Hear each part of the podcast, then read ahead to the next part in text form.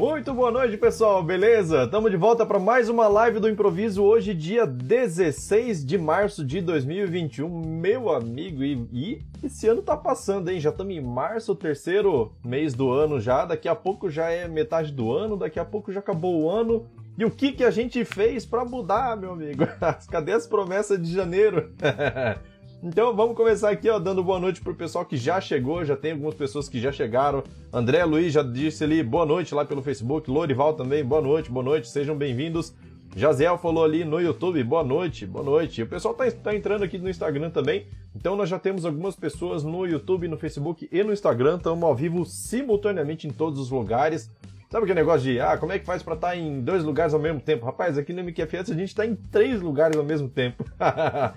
Então, todas as plataformas aí, estamos tudo junto aí. Ed, é, deixa eu ver. Ednilson já falou assim, já falou ali, ó, cumprimentou. Fala, mestre, beleza? Opa, beleza. É isso aí, cara. Vamos, vamos que vamos.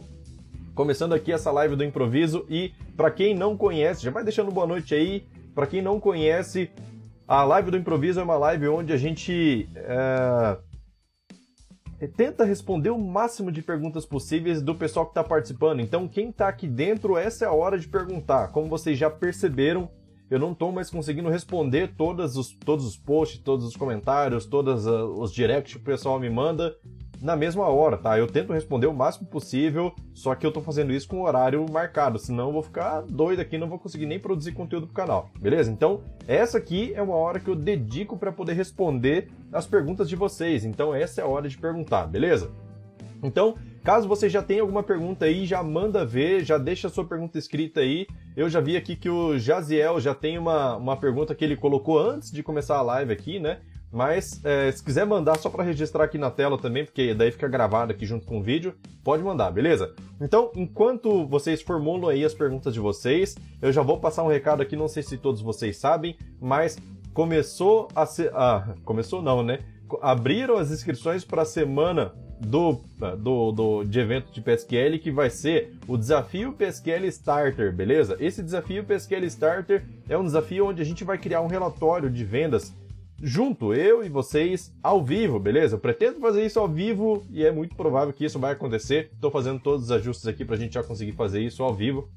E eu vou criar aqui junto com vocês, vou mostrar o passo a passo, todo mundo vai andar junto, beleza? Então vai ser do zero, a gente vai criar um relatório de vendas extraindo a maior performance possível desse relatório, né?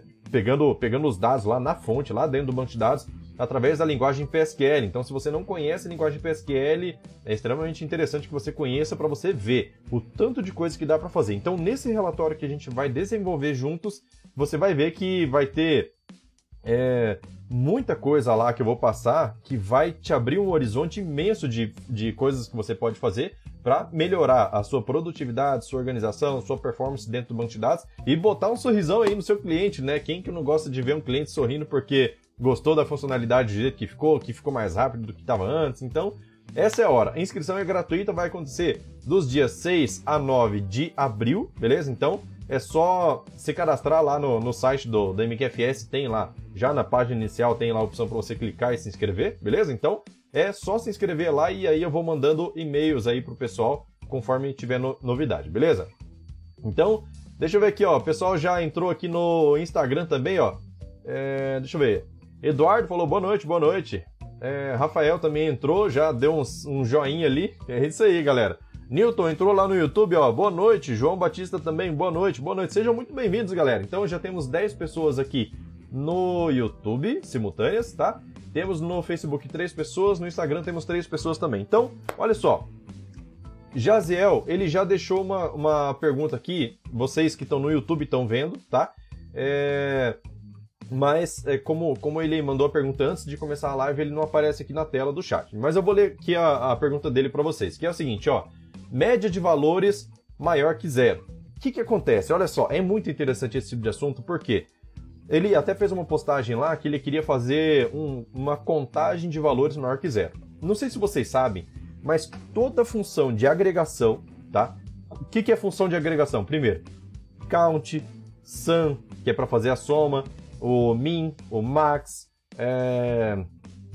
que mais que tem aí? Bom, enfim, todas as funções de agregação que a gente tem, o AVG, inclusive, que é a média, né? É, todas as funções de agregação que a gente tem dentro do banco de dados, elas não consideram registros cujo campo que você está colocando lá dentro da função de agregação está nulo, beleza? Então o que, que acontece? Eu passei um vídeo há um tempo atrás ali no canal já falando assim, ó, você pode estar usando a função count errada. Por quê? Porque se você manda contar por um campo, você quer saber a quantidade total de registros, eh, por exemplo, de vendas dentro de um determinado mês.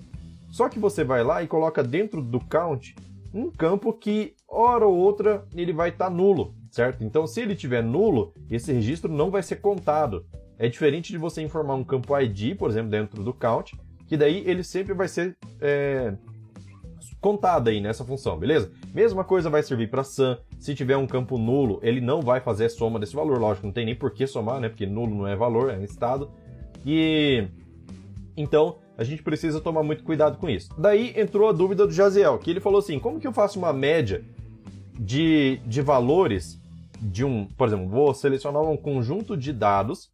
Esse conjunto de dados tem lá vários é, é, campos de valor e eu preciso fazer uma média. Porém, ele tem um, um, detalhe lá, uma característica que é a seguinte, que vários dos valores, ou alguns dos valores, estão com esse campo zerado. Não é nulo, é zerado. Tem os nulo tem os que estão zerados e tem os que têm valor maior que zero.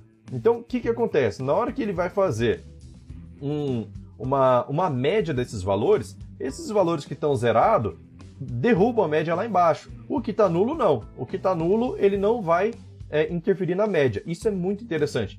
Por exemplo, eu tenho 10 registros, tá? Tenho 10 registros, desses 10, 3 deles estão com campo valor nulo. Na hora que você for fazer uma média, o que, que ele vai fazer? ele vai somar os 7 que estão preenchidos, né? Vai ignorar os nulos e a, e a, a divisão pela quantidade que ele vai utilizar, a quantidade que ele vai encontrar para fazer a divisão é 7, não é 10. Então a sua média vai ficar correta quando o seu campo é nulo, beleza?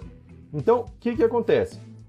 Considerando o seguinte, que dentro de qualquer função de agregação, se o campo que você jogou lá dentro tiver nulo, ele não vai considerar, o que, que a gente precisa fazer?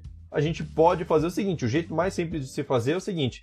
Quero fazer uma média de todos os valores que estão preenchidos com valor maior que zero. Todos os campos lá de preço, por exemplo, que está com um valor maior que zero, certo? O que, que eu preciso fazer? Aonde ele encontrar zero, ele pode substituir por nulo. Só que não é a coalesce que a gente vai usar. A coalesce é uma função que a gente coloca lá. Que se o campo for nulo, ele associa, ele, ele decide utilizar o campo que tiver depois da vírgula como valor padrão, tá? Se ele tiver nulo, vai para o próximo. Se tiver nulo, vai para o próximo. Se é o último campo da lista, então ele vai aceitar nulo mesmo, beleza? Não tem jeito. Mas é... o que a gente precisa é o inverso, que se tiver zero, ele anule o campo. Então existe uma função para isso dentro do Firebird e o nome dessa função é nullIf, tá? N-U-L-F, é L-L-I-F, beleza? Então o nullIf é o seguinte: anule C. Daí você coloca o primeiro campo, vírgula, segundo campo. Então você vai comparar, por exemplo, o campo preço, vírgula, zero. Se o campo preço for igual a zero, ele vai anular o campo, certo? Então, se ele não for igual a zero, assume o valor que está dentro do campo preço, beleza? Que é o primeiro campo ali do parâmetro. Então, o que, que acontece? Na hora que você for utilizar um AVG um, para fazer uma média de valores, você pode desconsiderar os valores que estão zerados dessa forma. Então você verifica lá, se ele é igual a zero, você pode fazer isso com a null if, que ela é própria para isso. Se, se o primeiro campo for igual a zero, ele vai anular. Se ele está anulando, automaticamente ele vai desconsiderar da média, beleza? Então, uma das possibilidades é isso. A outra possibilidade, que é um pouquinho mais difícil, mas é, é simples também, né? Um pouquinho mais difícil porque o, o grau de dificuldade disso é mínimo, tá? Mas o, o, você escrever um no if e um if é um pouquinho diferente. O if você consegue fazer a verificação manualmente ali. E if abre parênteses, daí o primeiro parâmetro é a condição. Preço igual a zero, vírgula. Se for verdadeiro, ele cai no primeiro parâmetro depois da vírgula. No, no segundo parâmetro seria, né? Então, o segundo parâmetro. Segundo parâmetro é o resultado se for verdadeiro. Então, se a primeira condição ali foi verdadeira, ele vai retornar o segundo parâmetro. O que, que vai ser o segundo parâmetro? Nu, certo? Então, se for igual a zero, retorna nu. Vírgula. Qual que é o segundo parâmetro? É o else, certo? Então, se ele encontrar, se o valor for diferente de zero, ele vai cair lá na última opção, que é o terceiro parâmetro. Daí você manda retornar o próprio preço, daí vai ser um valor maior que zero, beleza? Então, o if dá pra gente fazer dessa forma, mas o no if é mais prático para isso que você precisa, beleza, Jazel? Qualquer coisa aí, só falar se ficou alguma dúvida, tranquilo? Deixa eu ver aqui, ó. Agora a gente já tem mais comentários aqui, ó. O Ednilson falou assim, ó. A quem possa interessar, Flame Robin, por enquanto, acessa Firebird 3.0.7 em testes para a versão 4.0. Tá, então é, é, interessante esse tipo de informação. Até porque me perguntaram, não sei se foi o próprio Ednilson que me perguntou, é, que precisava de uma. Ele queria fazer testes, não sei se foi ele, tá? Se não foi, só me, só me falar aí.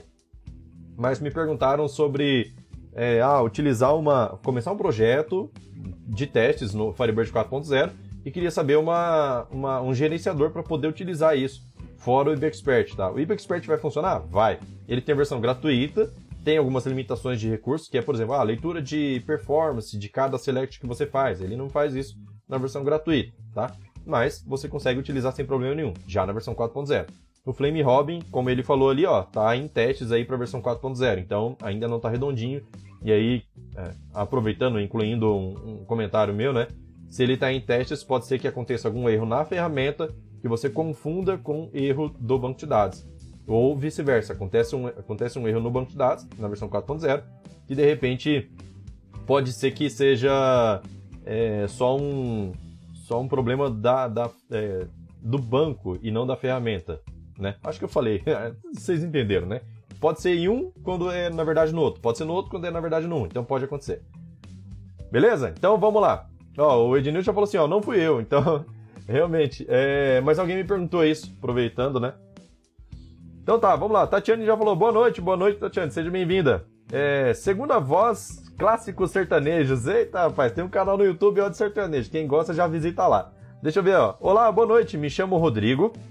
Já pesquisei bastante, mas até agora não achei nada a respeito. Sou iniciante no Firebird e gostaria de saber se tem como é, transformar linhas em colunas dinamicamente. Realmente, é, nativamente não tem como fazer isso, tá? É, via, por exemplo, olha só, isso, é, esse recurso se chama pivoteamento, pivot, né? Se você for pesquisar, SQL Server tem, mas o Firebird ainda não tem. O que o Firebird tem como fazer é um pivoteamento fi, é, fixo, certo? Por quê?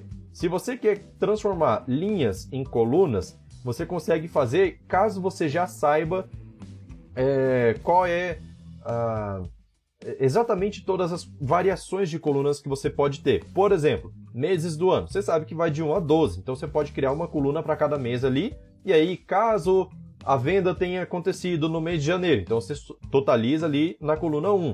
Caso tenha sido no mês de março, totaliza ali na coluna 3. Então você pode fazer isso com pivoteamento fixo, beleza? Isso nada mais é do que colocar um case lá e criar é, várias colunas dentro da mesma dentro do mesmo select, tá? Isso pivoteamento fixo. Ai, cachorro, tá balançando toda a mesa aí. Isso é pivoteamento fixo. O pivoteamento dinâmico como eu falei, não tem nativamente no Firebird, mas a gente consegue implementar em dois passos, beleza? Inclusive, isso é um recurso que dá para a gente implementar utilizando a linguagem procedural do Firebird, que se chama PSQL, beleza? Então, qual que é a ideia? A ideia é você verificar, por exemplo, ah, eu quero buscar todas as vendas que aconteceram por filial, certo? Então eu tenho um número dinâmico de filiais e que pode ser incluída uma nova filial em algum momento, em qualquer momento pode acontecer. E aí, é, quando quando você, quando você fizer essa, essa leitura de quantidade de filiais, daí você, dentro da linguagem PSQL, você monta um select colocando código da filial para cada coluna. Então, se eu tenho cinco filiais, naquele momento lá ele vai montar cinco colunas a mais ali para poder totalizar as vendas para cada filial, por exemplo, beleza? Daí, no primeiro passo é montar o select e retornar esse select para sua aplicação. Depois você pega o select e roda isso, beleza? É só rodar depois. E aí você já vai ter todos os resultados. Então tem como fazer via PSQL apenas, tá? Não tem outra forma de fazer isso normalmente, né? Porque não é, não é nativo isso no Firebird. Mas, é, é, inclusive, isso é, é ensinado em uma das minhas aulas dentro do treinamento de PSQL, beleza? Deixa eu ver. Isso salva a vida de muita gente. Já teve gente que comprou o curso, inclusive, só por causa disso. Deixa eu ver aqui, ó. André, André Luiz já falou aqui, ó. É, usando o cursor, dá para fazer um delete? Dá sim. Inclusive, é até mais fácil, porque quando você faz a utilização de cursor, você não precisa definir qual é o where no seu delete. Imagina que você vai fazer um delete sem where, tá? Então você precisa identificar ali, para você fazer uma deleção, você precisaria identificar o ID do registro que você quer deletar, alguma coisa assim. Mas se você está percorrendo um cursor, existe a possibilidade de você fazer a deleção do registro que você está lendo ali no momento, porque o cursor você vai registro por registro, certo? Você anda um por um. Chegou em algum registro que você identificou uma, uma situação que você quer deletar, você pode simplesmente utilizar assim, ó, é, delete, é, e aí lá na, na, faz o delete nesse, nessa tabela, né? E aí você pode colocar where current of o nome do cursor. Então ele vai identificar, se eu não me engano é essa sintaxe, você vai conseguir identificar exatamente qual é a posição daquele registro através do cursor que você está utilizando. E você consegue fazer o delete, beleza? Então dá para fazer. Deixa eu ver aqui, ó. E cursor, muita gente não sabe o que é cursor, tá? Porque é muito pouco explorado. Se você pesquisar na internet, você só vai, provavelmente você só vai encontrar o quê? Documentação oficial do Firebird falando sobre cursor, tá? Que daí já é um assunto extenso para ser tratado, tem bastante coisa sobre cursor para poder aprender, mas é um negócio que assim, tem situação que só o cursor salva, beleza? Então, isso também é ensinado dentro, como faz parte de linguagem PSQL, também é ensinado dentro do treinamento de PSQL, beleza? Deixa eu ver aqui, ó. É, Jaziel falou assim, valeu, mestre. Então, beleza, tá respondido. Deixa eu ver. Joci falou boa noite, boa noite, Joci, beleza? Peter falou boa noite, juventude, boa noite, Peter, beleza? Ednilson falou assim, ó, Zeus Lib também em teste no Firebird 4.0. Show de bola! Essa notícia aqui eu gostei de saber, hein? Zeus Lib, porque assim, o que que acontece? Zeus Lib é uma é uma biblioteca, né? Um, uma biblioteca de componentes que trabalha com vários bancos, inclusive Firebird. Trabalha muito bem com Firebird.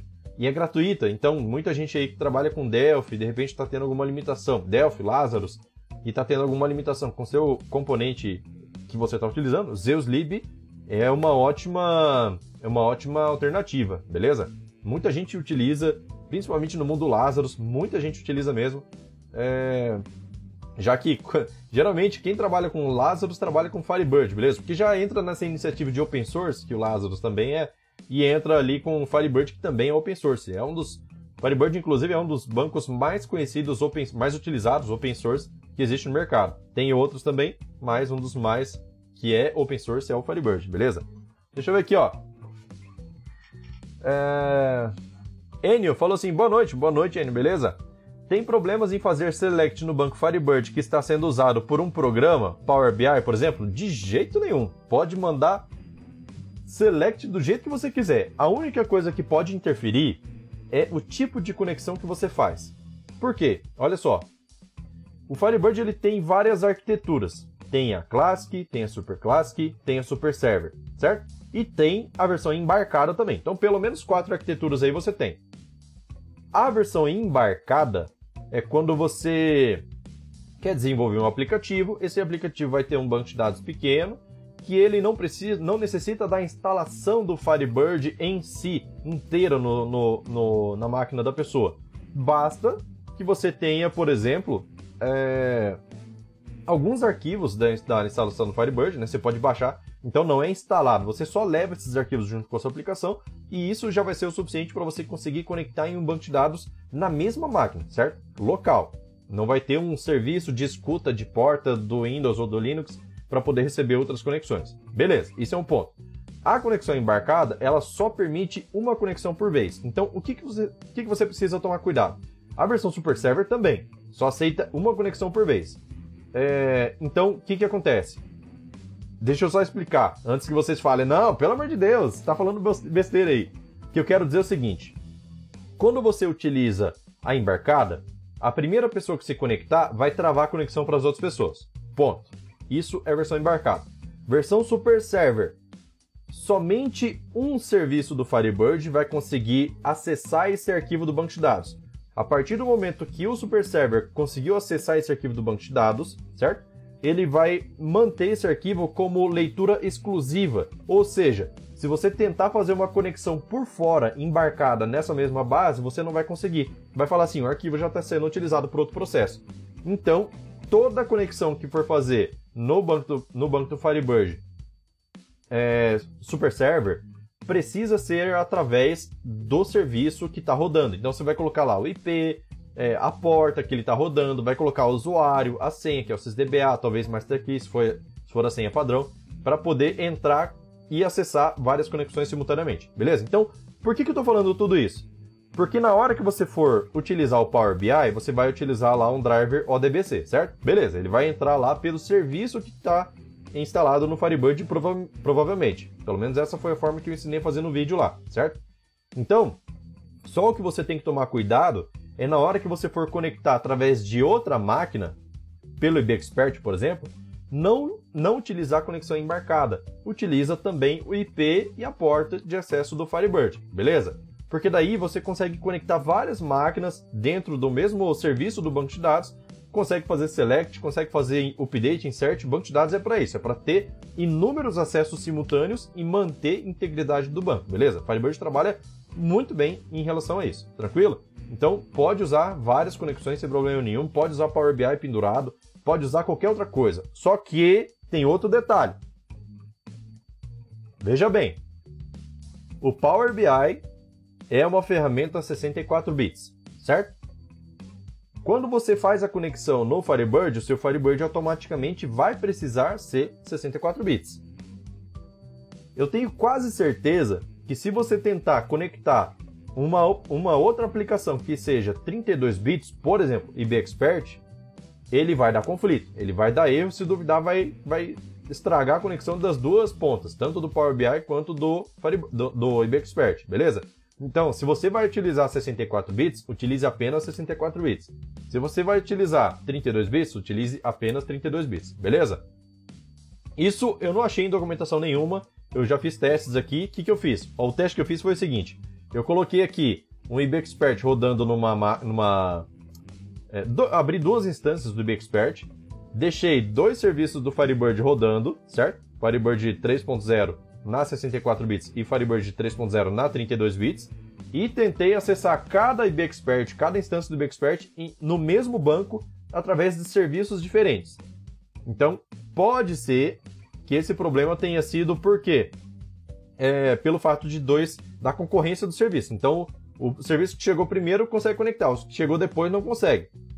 Talvez se instalar uma versão aí Super Classic ou Classic, você consiga fazer a utilização desse banco de dados tanto na 32 quanto na 64 bits. Talvez. Precisa testar isso, eu nunca testei, beleza?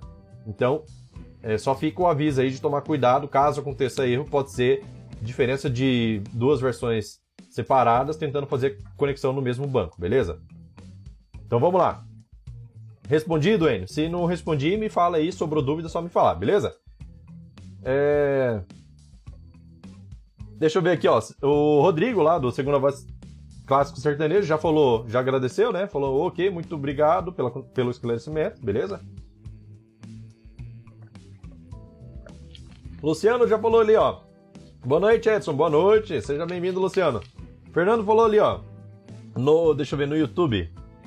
Eu uso Power BI com Firebird e roda muito bem, exatamente. Cara, muita gente procura o Firebird, inclusive já teve gente que me procurou é, dizendo que utilizava aquele server para conexão com Fire BI, com Power BI, Fire BI, misturei tudo, com Power BI.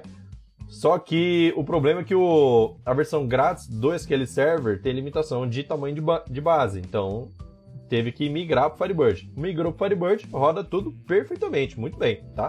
Até porque a conexão é o DBC, o driver DBC já vem, ó, muitos anos já no Firebird. Só baixar lá na, na, no site do Firebird que tem lá, beleza? Deixa eu ver aqui, ó. É... Luciano falou assim, ó. Sabe dizer se, melhora, se, me, é, se melhoraram o protocolo de comunicação, principalmente em Campus Blob na versão 4 do Firebird? Cara, não tem essa informação, hein? É, não sei dizer se conseguiram fazer alguma melhoria em Campo Blob. Tá? A última melhoria que eu fiquei sabendo foi no Firebird 3.0. Inclusive tem uma palestra enorme, de uma hora e pouco, explicando as melhorias que aconteceram e os testes que foram feitos para poder provar essa melhoria, que inclusive deixou mais rápido do que MySQL, beleza? Só que no Firebird 4.0 eu não sei dizer se melhoraram. O que, que dá para fazer? Talvez você já até saiba disso. Fazer um cast no campo blob pegando é, o, o, os primeiros, por exemplo, 32 mil caracteres, dependendo do charset que você utiliza. Dependendo do charset, você consegue pegar 32 mil. Dependendo, você consegue pegar menos. O mínimo que você vai conseguir pegar aí é 8.192 caracteres, beleza? Isso considerando que cada caractere vai ocupar 4 bytes. É... Então, existe a possibilidade de você fazer uma substring e fazer um cache para poder trafegar isso como varchar, certo? Se você trafegar como varchar, vai ser bem mais rápido do que, do que trafegar o blob inteiro mesmo, beleza? Deixa eu ver aqui, ó. Talvez, não sei se, de repente, se você ativar a, no Firebird 3.0 a, a compactação da comunicação, aquele parâmetro wire compression, só que daí a sua aplicação também tem, precisa ter suporte a isso, seu, o componente que você utiliza, né? É, se você ativar a compressão dos dados na trafegação do, do, da rede, né? No tráfego de rede, de repente você consiga uma melhoria de performance no campo blob, se o campo for muito grande. Não tenho certeza, mas de repente vale a pena testar. Beleza? Já que você vai conseguir compactar aí, tipo blob é campo Blob é um campo texto gigante, né? Então, texto tem muita facilidade de fazer compactação. Então, talvez seja vantajoso fazer isso, beleza? Deixa eu ver aqui, ó. Estamos com 20 pessoas no YouTube simultâneas, olha que maravilha. No Instagram temos 3, deixa eu ver no Facebook temos duas pessoas. Então, galera, antes de continuar aqui, deixa eu aproveitar e lembrar todo mundo, para quem chegou agora, que estão abertas as inscrições para o Desafio PSQL Starter. Não sei se todos já viram, mas o Desafio PSQL Starter é um desafio onde a gente vai desenvolver um relatório de vendas é, do zero, ao vivo, em quatro dias. Olha lá, eu vou passar bem detalhadinho, desde o comecinho, explorando o máximo de performance do Firebird utilizando a linguagem PSQL que roda no Firebird, beleza? Então, se você quer mais velocidade nos seus relatórios, é essencial que você participe desse evento. Vai ser gratuito, é só se inscrever dentro do site do MQFS, que é mqfs.com.br. Só clicar lá página inicial lá, a primeira coisa que vai aparecer já é o botão para você fazer a inscrição, beleza? Só deixar o e-mail lá e aí eu vou avisando conforme tiver novidades, tranquilo? Vamos continuar aqui com as dúvidas. Deixa eu ver. É, Fernando falou assim, ó, Edson, você recomenda Firebird 3, 3 Super Server ou clássico? Server com 32 GB de RAM na Amazon em Linux. Cara, olha só. É, Super Server ou Super Classic, eu recomendaria. Por quê?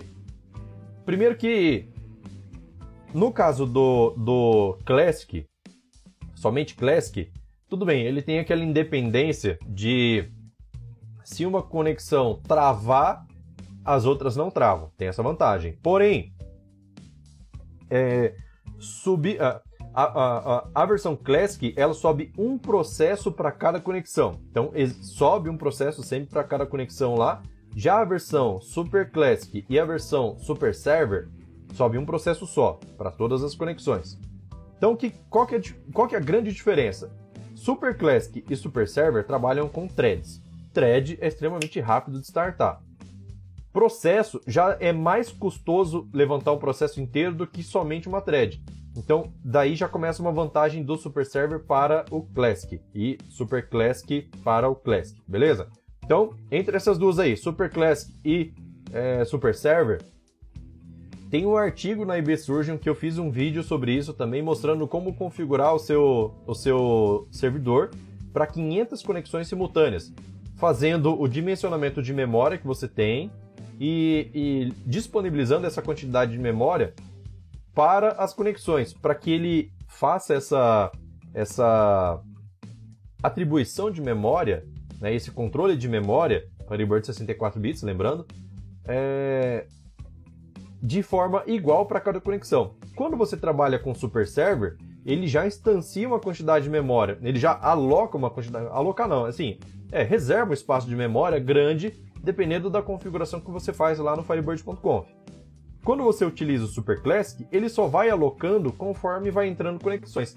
Então, se você está utilizando é, por exemplo, inúmeras conexões ao mesmo tempo, talvez o Super Classic seja mais vantajoso. Por quê? Porque você abre, abre é, a cada conexão que você abre, Só no momento que você abre essa conexão é que ele reserva um pedacinho da memória lá para poder utilizar, certo?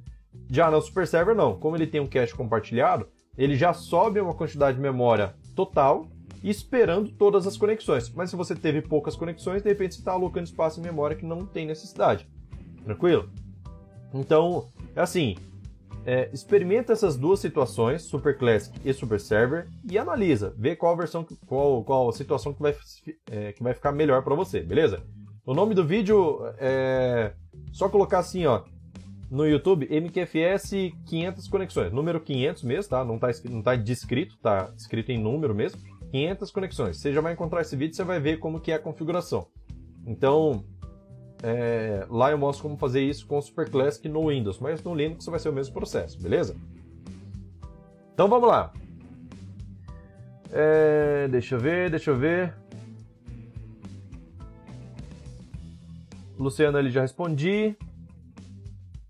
Ednilson falou assim, ó, alguém sabe onde encontrar o executável atualizado do Flame Robin para Linux no GitHub? Só aparece versão para Windows. Então tá aí a pergunta, eu não sei, não sou usuário do Linux, mas se alguém puder responder aí, manda ver, eu já leio aqui a resposta para vocês, beleza? É... Wagner falou assim, ó, lá no Facebook, boa noite, no 4.0 corrigiram o problema de velocidade com o campo blob. Não sei se ele está perguntando ou está afirmando. Mas é interessante, de repente é uma informação aí que já dá para confirmar. Eu vou confirmar isso também, e se duvidar, a gente até faz um testezinho aí, né? fazer leitura de campo blob, fazer uns testes de performance e ver qual que vai ser a diferença real. Beleza? Deixa eu ver aqui, ó. É, Fernando falou assim, ó. Sim, dá conflito, realmente. Sobre aquela questão lá de usar um. um provavelmente ele está falando sobre, que eu comentei agora há pouco, sobre utilizar duas, duas aplicações, uma 32 e outra 64, tentando conectar no mesmo banco. Dá conflito, beleza? Então tá confirmado aí. É, deixa eu ver, ó. Márcio falou assim: boa noite, boa noite, Márcio, beleza?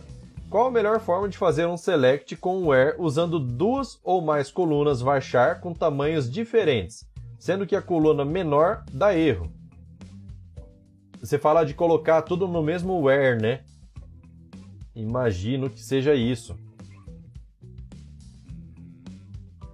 Ou, deixa eu ler de novo. Qual a melhor forma de fazer um select com o where usando duas ou mais colunas varchar com tamanhos diferentes?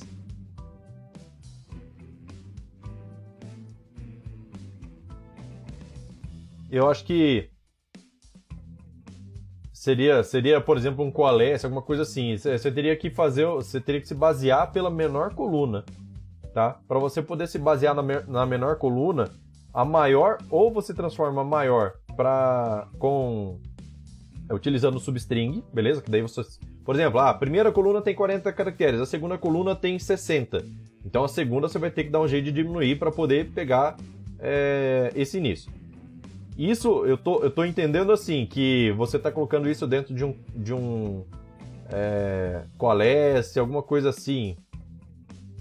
Ou de repente um union, que você está fazendo, não sei, ou de, dentro de uma view, alguma coisa assim. Então, não, não sei exatamente como que você está fazendo, mas é, tentando imaginar aqui, a ideia seria você se basear pelo menor campo, tá? Para você conseguir fazer essa, fazer essa pesquisa.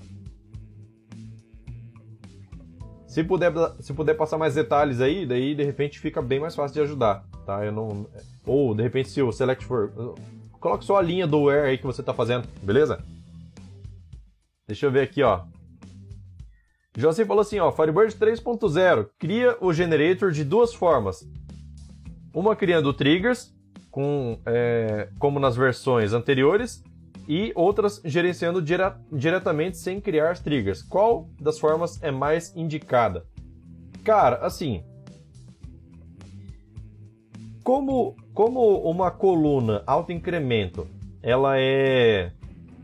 Aí vai depender bastante do seu uso, tá? Porque olha só, uma coluna alto incremento, ela é, ela é uma coisa padrão que você tem que criar para todas as tabelas, praticamente. Se você utiliza esse modelo, você vai criar para todas as tabelas de qualquer forma. É... Nas versões anteriores, você era obrigado a criar uma trigger para poder fazer esse gerenciamento dentro do banco, beleza? Com isso, você sempre ocupava é, é uma posição de trigger lá dentro do, de cada tabela, certo? Quando você faz a utilização da, da coluna é, da Identity Column no Firebird 3.0, e ele já faz isso automaticamente, você não precisa ter uma trigger lá é, só para gerenciar sequencial. Outro, outra coisa, se por acaso essa trigger que você cria para poder é, é, fazer a atualização do sequencial, ela tiver alguma regra de negócio lá dentro, validação, qualquer coisa assim, é, inserção de dependências, então você acaba misturando as coisas. E aí, quando você mistura as coisas, fica complicado, né? Porque é, o certo é ter cada assunto. Por exemplo, você tem código lá que nem precisava estar tá lá, que é a, a automatização dos campos sequenciais. Não precisava por quê? Porque o 3.0 já gerencia. Tá? Então, é um código que nas versões anteriores você é obrigado a fazer, mas não teria necessidade de fazer, já que é um processo que é automático, é padrão. Eu utilizaria sempre é, a, identity, a Identity Column normal Firebird 3.0, beleza? É... Simplesmente por deixar as coisas mais organizadas, cada coisa no seu lugar. Trigger que, que você vai criar, você vai bater o olho e você vai saber que essa trigger foi você que criou. Para para validação, para qualquer coisa, certo? Então, quando você é, tá, na, tá nas versões anteriores, e vamos supor que você tem quatro triggers de dependência de uma tabela, você não sabe aonde é que está o auto-incremento do generator. Tá? Então pode ser que você acabe. É, não sei, alguma manutenção, você acaba interferindo lá sem querer, alguma coisa assim. Existe esse risco, certo? No Firebird 3 não tem esse risco, então é uma coisa a menos para você fazer, é um trabalho a menos, é, é mais, mais simples de gerenciar. Aí fala assim: ah, mas eu preciso saber qual é o último generator que foi utilizado. E no Firebird 3.0 não sei qual é o generator. Existe uma forma de saber qual é o generator, porque Firebird 3.0 ele utiliza generator também, só que ele deixa tudo escondido. Então, escondido assim, não fica aos olhos, né? fica no, guardadinho no lugar dele. Então, aquelas tabelas lá, RDB Relation Fields, naquela tabela, existe um campo chamado RDB Generator Name. Lá dentro você vai saber qual é o nome do generator que o Firebird 3.0 criou para você, para poder gerenciar o sequencial da coluna da Identity Column, né? Da coluna ID.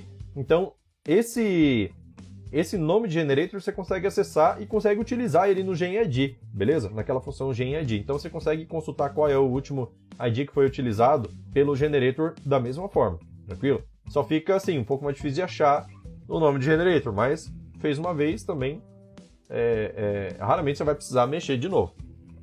Deixa eu tomar uma aguinha aqui.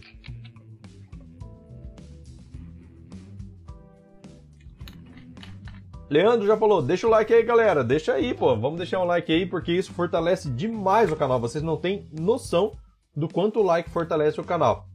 Porque o YouTube entende o seguinte, olha só, tá fazendo live ali, e várias pessoas estão é, tá fazendo live e várias pessoas deixaram like. Então, se as pessoas estão gostando do conteúdo, é sinal que eu preciso divulgar isso para mais pessoas. Então, ele divulga, fala: Ó, oh, você também pode gostar disso, tá? Então, a divulgação melhora bastante quando vocês deixam like, não só nas lives, mas em todos os vídeos. É por isso que eu sempre peço like aí para vocês, beleza? Então, agradeço demais, de coração, o like de vocês. Luciano perguntando ali, ó.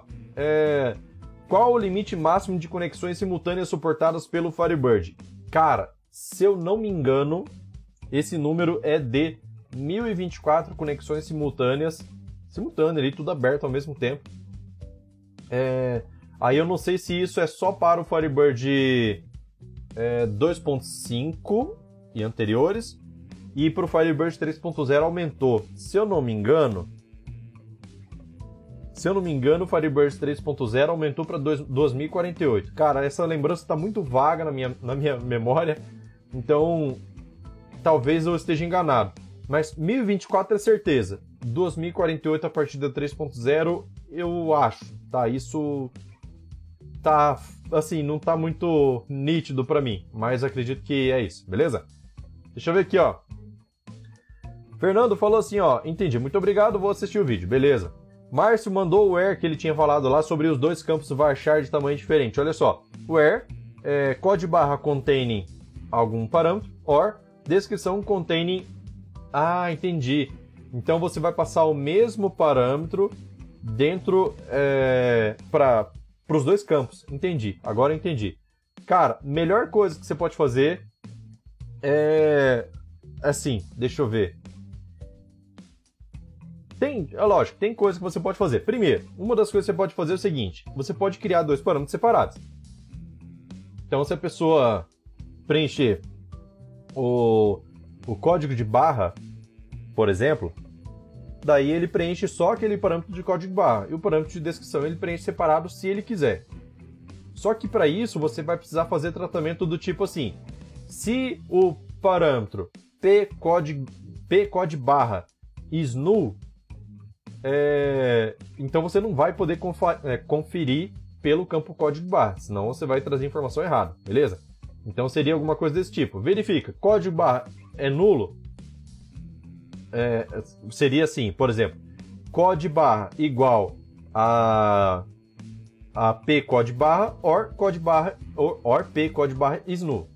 Embaixo, é, end descrição igual p descrição or p descrição is null. E aí você faz o parênteses certinho para não misturar uma coisa com a outra. Beleza? Então, daria para fazer dessa forma, só tem que cuidar da performance, ver se vai ficar legal, certo? Roda lá e testa. Agora, jeito matador de fazer, que inclusive eu vou passar isso dentro do evento do Desafio PSQL Starter, é o seguinte, é você só atribuir o parâmetro que você vai utilizar. A sua query, o seu select, ele só vai ter um desses where. Então, primeiro você vai checar qual foi o que ele preencheu. Ah, foi o where da, foi o, o, parâmetro da descrição. Então eu vou colocar where descrição igual p descrição, mais nada, certo? Não vou colocar or, não vou colocar nada. Aí, antes disso, lógico, tem lá o if, né, para ele perguntar isso, e tem o else. Se ele não informou descrição e informou código barra, então ele vai colocar no parâmetro where p code, where code barra igual p code barra. Só, você não vai mexer com descrição. O seu select fica, ó, muito mais rápido, beleza? Então, isso eu vou ensinar dentro do. Isso é uma das coisas que eu vou ensinar dentro do desafio PSQL Starter. Não conhece PSQL? É linguagem de programação de dentro do banco de dados para que você consiga ter poder de extração de dados muito maior do que é, um, utilizando simplesmente select. Então, a, além disso, tem várias outras situações, mas eu vou abordar esse tema porque é extremamente importante ter performance nos relatórios, beleza? Vamos lá. É, deixa eu ver, deixa eu ver. Joel falou assim, ó, boa noite. Muito atrasado hoje, realmente. Boa noite, Joel. Beleza? Perdeu bastante coisa. Mas fica tranquilo, porque quem chegou depois, essa live vai virar podcast, vai ficar disponível no Spotify, vai ficar disponível também no YouTube, vai ficar disponível no Instagram, vai ficar disponível no, no Facebook. Mas a vantagem do Spotify é que você vai conseguir escutar sem precisar ficar olhando para a tela. Então você está trabalhando aqui, pá, escuta uma dica ali, opa, isso aqui é legal. Beleza? Então, a vantagem de podcast é essa. Deixa eu ver aqui, ó. É... Bruno falou assim, ó. Boa noite, Edson. Boa noite, beleza? Seja bem-vindo. O que você acha sobre usar GUID, certo? Que é a, a, a, o ID universal, como chave primária. Eu já fiz um vídeo, cara, mostrando a diferença de performance entre chave primária inteira e chave primária GUID.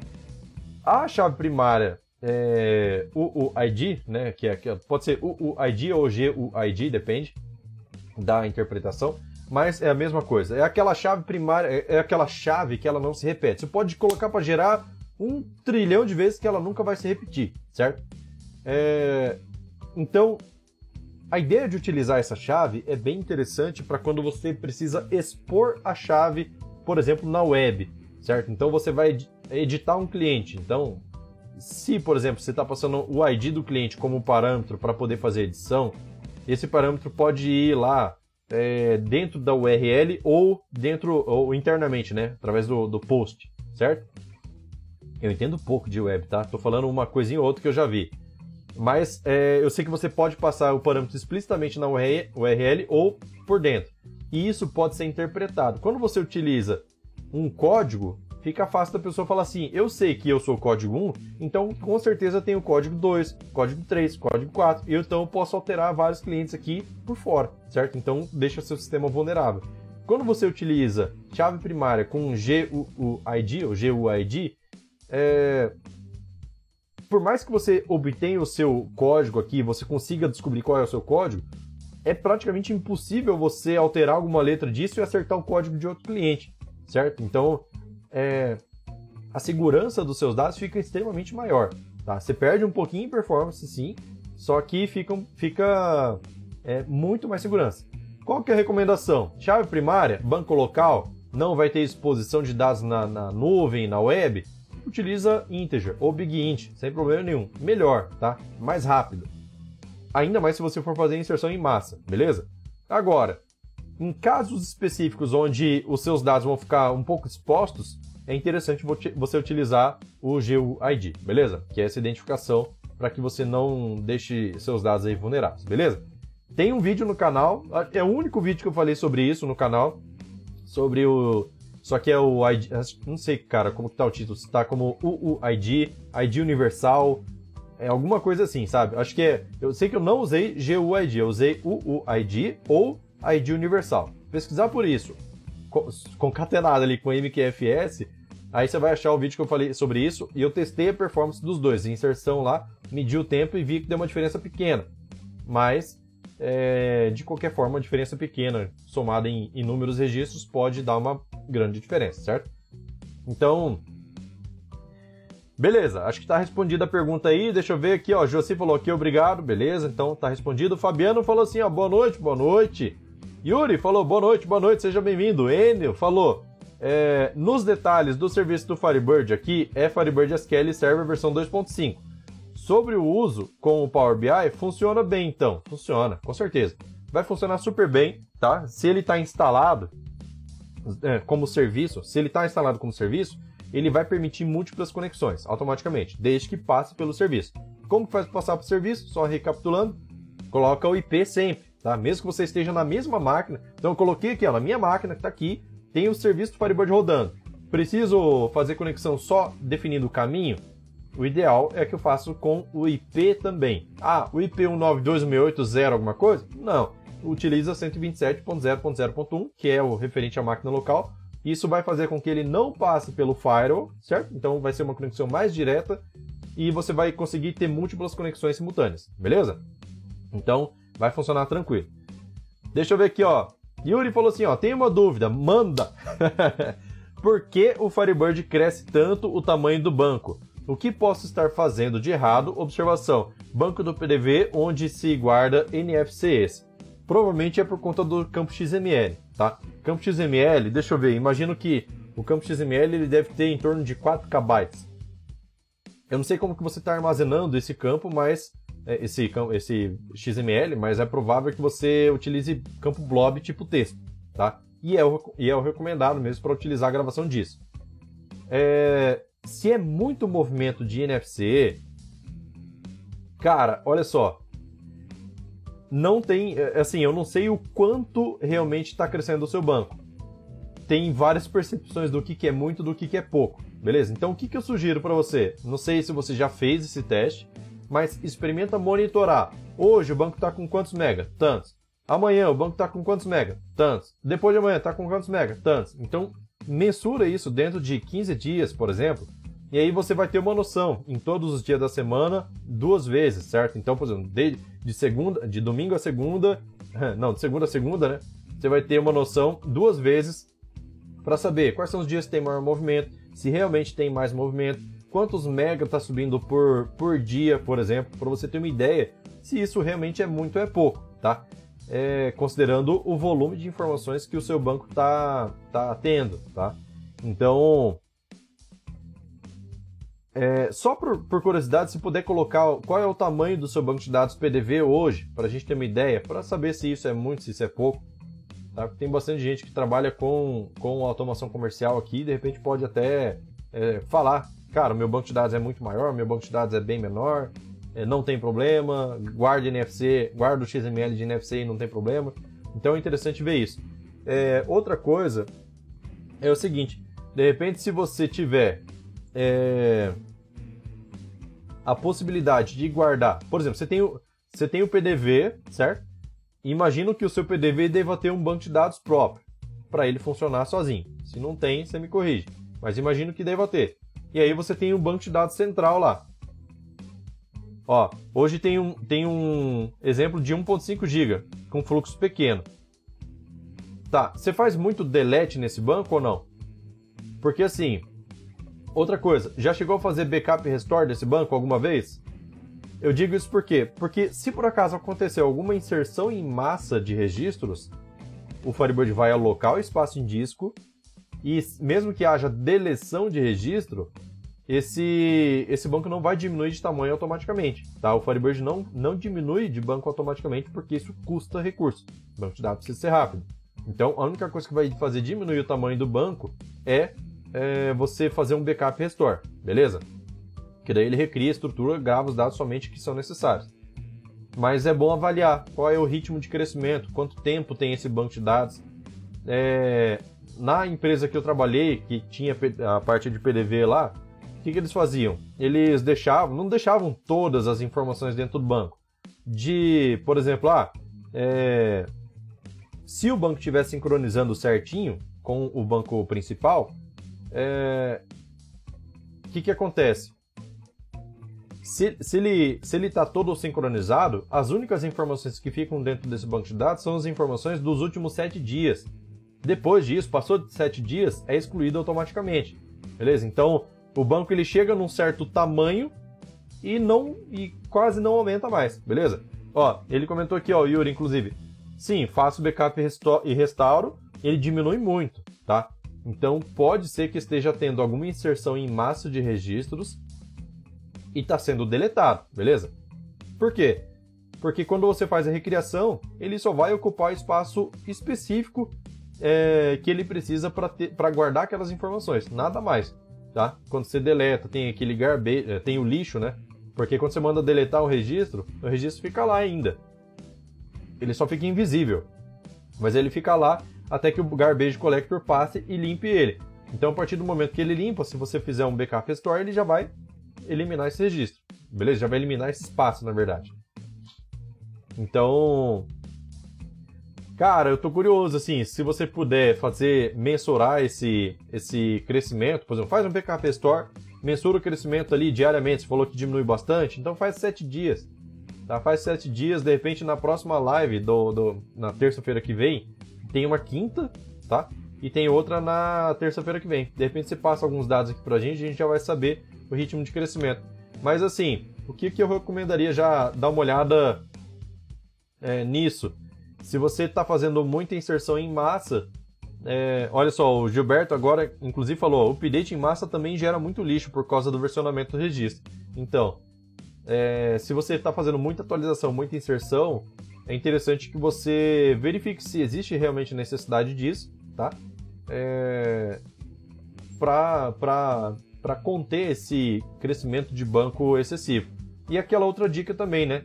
De, por exemplo, pegar, se o seu banco está bem sincronizado com o banco retaguarda, por exemplo, banco principal, aí você não precisa manter todos os registros lá dentro, você pode excluir, né? Depende, bom, depende, tudo, lógico, depende de como você construiu o seu sistema.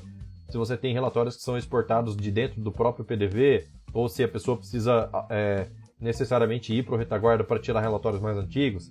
Então, de repente vale a pena você considerar essa possibilidade de, excluir os registros antigos.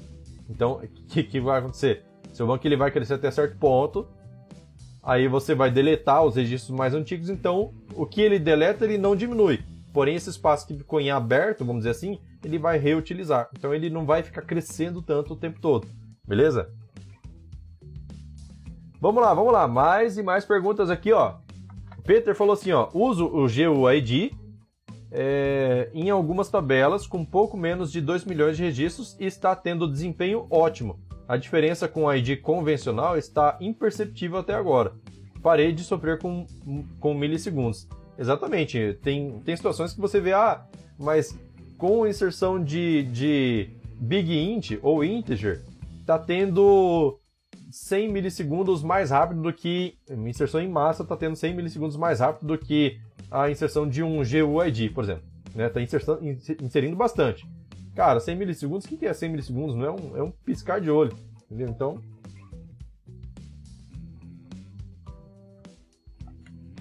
para garantia de segurança, compensa considerar isso, viu? Compensa considerar. A de Universal. Já temos aqui, ó, tabela com 2 milhões de registros sem diferença perceptível. Tá ótimo. Deixa eu ver aqui, ó. Yuri falou assim, ó, show. Tive, é, tive umas boas ideias do que do que possa ser, vou estar verificando e terça fa faço comentário. Beleza, se você conseguir descobrir, aparece aí na live de quinta-feira também já fala pra gente, ó, descobri, era, sei lá, alguma inserção que tava acontecendo aqui e tava acontecendo isso, beleza? Assim, assim, assado e tal. Só pra, serve de experiência pra gente poder passar aqui pro pessoal. Agnaldo falou assim, boa noite, galera, boa noite, Agnaldo, seja bem-vindo. Galera, olha só, estamos 100 perguntas aqui até agora, 26 participantes na live. Esse é o recorde, até onde eu me lembro, de participantes simultâneos de lives do, do improviso aqui do, do, do MQFS. Então, eu fico muito agradecido de todos vocês aqui participarem, cara. Olha só, eu gosto demais de fazer essas lives aqui. Na verdade, isso, isso é muito legal ter essa interação aqui com vocês. E eu agradeço demais a participação de todos vocês aqui, beleza? Só fazendo um desabafo aqui de que eu gosto demais de, de, de toda essa participação, até porque se vocês não estivessem aqui, não existiria MQFS, não existiria live de improviso, não existiria todo esse conteúdo aqui que eu tô criando. Cara, já tem mais de 200 vídeos que eu gravei aqui para o canal, tem mais de um ano já que eu tô mexendo com isso sem parar e para mim é, é show de bola, cara, eu fico feliz demais. Rio Desi falou assim, ó, Rio Desi tá no canal, ó, há muito tempo já. O cara acompanha faz bastante tempo. Esse é fiel. Meu cliente está com 14.3 GB, olha aí. XML de NFA e de NFC. Exatamente. É, cara, aí entra outra questão. Vou aproveitar e falar assim, ó. O quando aí, quando você fala assim, cara, o meu XML meu XML tá tá fazendo crescer muito o meu banco de dados? Existe esse tipo de, de, de situação que você pensa assim, cara, e se eu começar a armazenar esse, esse XML fora do banco de dados? Em arquivo. Daí dentro, dentro ali do, do, do banco eu só gravo o caminho do arquivo. Vai ser muito menos informação para ficar dentro do banco, correto? Correto. É vantajoso? Eu penso que não. Por quê? Porque, cara, XML é um troço que você tem que guardar por 5 anos. Você vai confiar em deixar o XML numa pasta separada, para daí chegar um técnico de informática e falar assim: ó, seu computador tá lento aqui, você precisa formatar ele. O que, que eu preciso salvar? Ah, salva o arquivo do, do sistema aqui. Aí eu, ele vai lá, encontra o banco de dados, salva o banco de dados, beleza, salvou, instalou de volta, tudo certo. Cadê o XML? Perdeu, certo? Então, eu acho que é muito vantajoso deixar dentro do banco de dados. E agora eu vou fazer uma, vou fazer uma consideração aqui matadora, olha só. Cara, ó, perceba, Antes aqui, ó. Chuta quantos GB tem esse pendrive aqui, ó. É velho, tá vendo? Tá tudo apagado, ó. É um SanDisk. Ó a propaganda, ó. Vamos fazer SanDisk. Compre o SanDisk. Olha só. Tá tudo apagado, tá vendo? Tem um, um vestígio aqui de, de informação, mas tá tudo apagado. Esse pendrive aqui tem 16 GB de capacidade. Cara, você já parou para pensar? Esse pendrive aqui é apagado, velho, ó, tá quebrado, inclusive, ó. Tá quebradinho, mas funciona ainda. Mas tá quebradinho aqui, ó. Tá vendo o plástico dele? Funciona, que é uma beleza. Você acha que 16 GB é muita coisa? A vida do negócio do seu cliente, a vida da empresa do seu cliente, está dentro do banco de dados. Você acha que 15 GB, 16 GB, que é a capacidade desse, desse pendrive aqui, é muita coisa realmente? Cara, banco de dados hoje, vamos supor aí, vamos colocar um SSD, então SSD 500 GB, você deve pagar em torno aí de 400 reais, hoje em dia, vamos dizer. Tô chutando, tá? Se estiver errado, vocês me corrigem aí. Mas em torno de 400 reais. Você acha que 400 reais é um investimento alto para uma empresa ter um servidor de banco de dados decente? Ah, cara, eu sinceramente qualquer decisão estratégica que seu cliente precisa ter vai, se, vai precisar do sistema, vai precisar de bons relatórios, relatórios rápidos. Aprenda a fazer relatórios rápidos no desafio PSQL Starter, que a inscrição está no site MQFS. Bom, então, você acha que realmente esse tamanho de banco, não, não Hideci, Hideci não falou nada, ele só comentou que tem 14.3 GB. Mas é, no caso do Yuri, falou assim: ó, o, o banco do PDV tem 1.5 GB. Será que é muito mesmo, cara? 1.5 GB? O Windows, cara, o Windows, você instala o Windows 10 aqui, ele já ocupa uns 20 GB de espaço, o Windows. Tá? E o Windows só serve para é, é a base para você começar a trabalhar. certo? Então, assim, é... o que, que é 1.5 GB para cliente? Então, olha só, eu acho que é... é... assim, apesar de parecer muito, eu acho que é muito pouco, na verdade, pelo tanto de informação, tanto de riqueza que tem lá dentro, beleza? Deixa eu ver aqui, ó. Agnaldo falou assim: Edson show, valeu, muito obrigado. Rio Desi falou. Ah, tá. Rio Desi falou que era XML de NF NFC. Beleza. Agnaldo falou assim: ó, sempre me ajudando, show. Tomar uma água aqui. Meu Deus, cara, já é 9 horas da noite. Vamos responder esses comentários aqui pra gente poder encerrar, beleza? Passou voando a, a, a live hoje, hein? Vamos deixar like aí, galera. Vamos deixar like aí para fortalecer o canal, porque isso é muito importante pra gente, beleza? Extremamente importante pro, pro, pro canal ganhar cada vez mais relevância pro YouTube, pro Facebook e tudo mais. Deixa eu ver aqui, ó. Ele falou assim, ó, existe um limite máximo de tamanho do banco Firebird? Existe, cara, acho que é, se eu não me engano, é 18, não, 32 terabytes, se eu não me engano. 18 terabytes é o limite de uma tabela. 32 terabytes, se eu não me engano, é, é o limite do Firebird 2.5. Aí você vai vendo, né? Fica tranquilo. Fica tranquilo que isso vai ser problema para as próximas gerações, só para os seus netos. Beleza? Deixa eu ver aqui, ó. É, N falou assim: show de bola, parabéns, valeu. Wagner Costa falou assim: ó. Ele poderia ter um banco de dados com todos os dados é um banco de dados e, e um banco de dados com o XML vinculado pela chave primária. Exatamente. Se você quer separar, dá para criar banco separado e aí você faz essa inserção em um banco de dados separado. Como que faz? Você pode fazer essa inserção automaticamente via statement, por exemplo, que daí você utiliza PSQL para poder inserir, se, se conectar em um banco de dados secundário, onde vai ficar guardado só o XML, beleza? Deixa eu ver aqui, ó.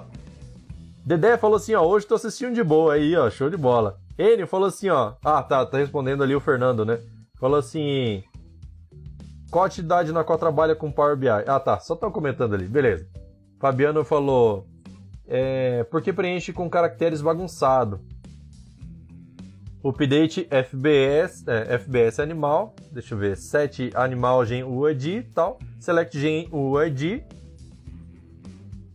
from RDB database. Ah, exatamente, só está comentando ali, né, como que funciona. Olha como está preenchido. Exatamente. Ele preenche uma bagunça. Se você quiser entender esses caracteres aí, porque ele traz um monte de caractere especial. Por quê? Porque ele guarda, se eu não me engano, são 8 bytes é, de caracteres é, especiais, só que você tem como enxergar isso de uma forma que seja legível para gente, inclusive para exibir em tela, por exemplo. Como que você faz? Você utiliza uma outra função, é... se eu não me engano é UUID to char.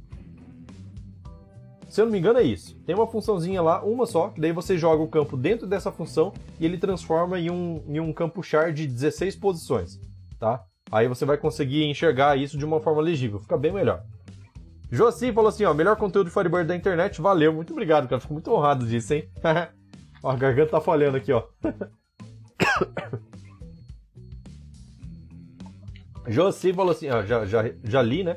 Agnaldo falou assim, ó, temos um banco com mais de 100 GB, tudo ok aí, show de bola. Mais de 100 GB, aí sim, aí eu já começo a dizer que o banco tá tá tá começando a virar adolescente. Mas para 32 tera, pelo amor de Deus, tá muito longe ainda, tem chão. Joel falou assim, ó: Eu cresci muito em conhecimento depois que conheci o Edson, não ele não mede esforço para nos ajudar. Obrigado, obrigado Edson. Opa, valeu Joel pelo reconhecimento. Galera, meu Deus, a garganta aqui tá indo pros quiabos. É isso aí então, deixa eu ver, são 9 horas e 4 minutos. Acho que dá pra gente encerrar essa live aqui. Muito obrigado pela participação de todos vocês. Eu espero sinceramente que eu possa ter contribuído com alguma coisa aqui nessa live. Não esqueça de deixar like aí, é muito importante para a relevância do canal, muito importante para saber que vocês estão gostando do conteúdo, muito importante para eu continuar fazendo esse tipo de trabalho aqui dentro do YouTube, para poder ajudar aí da forma que eu puder, beleza? Então, lembrando, amanhã tem vídeo, quinta-feira tem uma nova live do improviso com novas dúvidas aí que vocês possam trazer, beleza? Então, anota aí as dúvidas que vocês tiverem para poder trazer na quinta-feira. E não se esqueçam, estão abertas as inscrições para o desafio PSQL Starter. Lá, se você não conhece, não sabe nem o que é PSQL, PSQL é uma linguagem de programação que tem dentro do Firebird e a gente consegue, cara, otimizar muito, muito, muito, eu não sei nem número de vezes, mas pode otimizar demais a performance dos seus relatórios, das suas validações utilizando o PSQL. Então, dentro desse evento, eu vou mostrar na prática a criação de um relatório de vendas do zero, totalmente dinâmico, e vocês podem fazer junto comigo, porque eu vou dar acesso para vocês ao meu banco de dados, beleza? Então, desculpa a tosse aí. Na live de hoje é isso, espero que vocês tenham gostado desse conteúdo e eu espero vocês amanhã no canal no vídeo de amanhã, beleza? Então é isso, vou ficando por aqui, valeu, falou, tchau, tchau. Fabiano já falou aqui, ó, funcionou, obrigado, você é o cara, valeu. Lincoln falou assim, ó, parabéns, mestre, como sempre, didático, sucesso, parabéns, valeu. Então é isso aí, vou ficando por aqui, valeu, falou, tchau, tchau. Vou tomar mais uma aguinha, cuidar da minha garganta e é isso. Até amanhã, falou!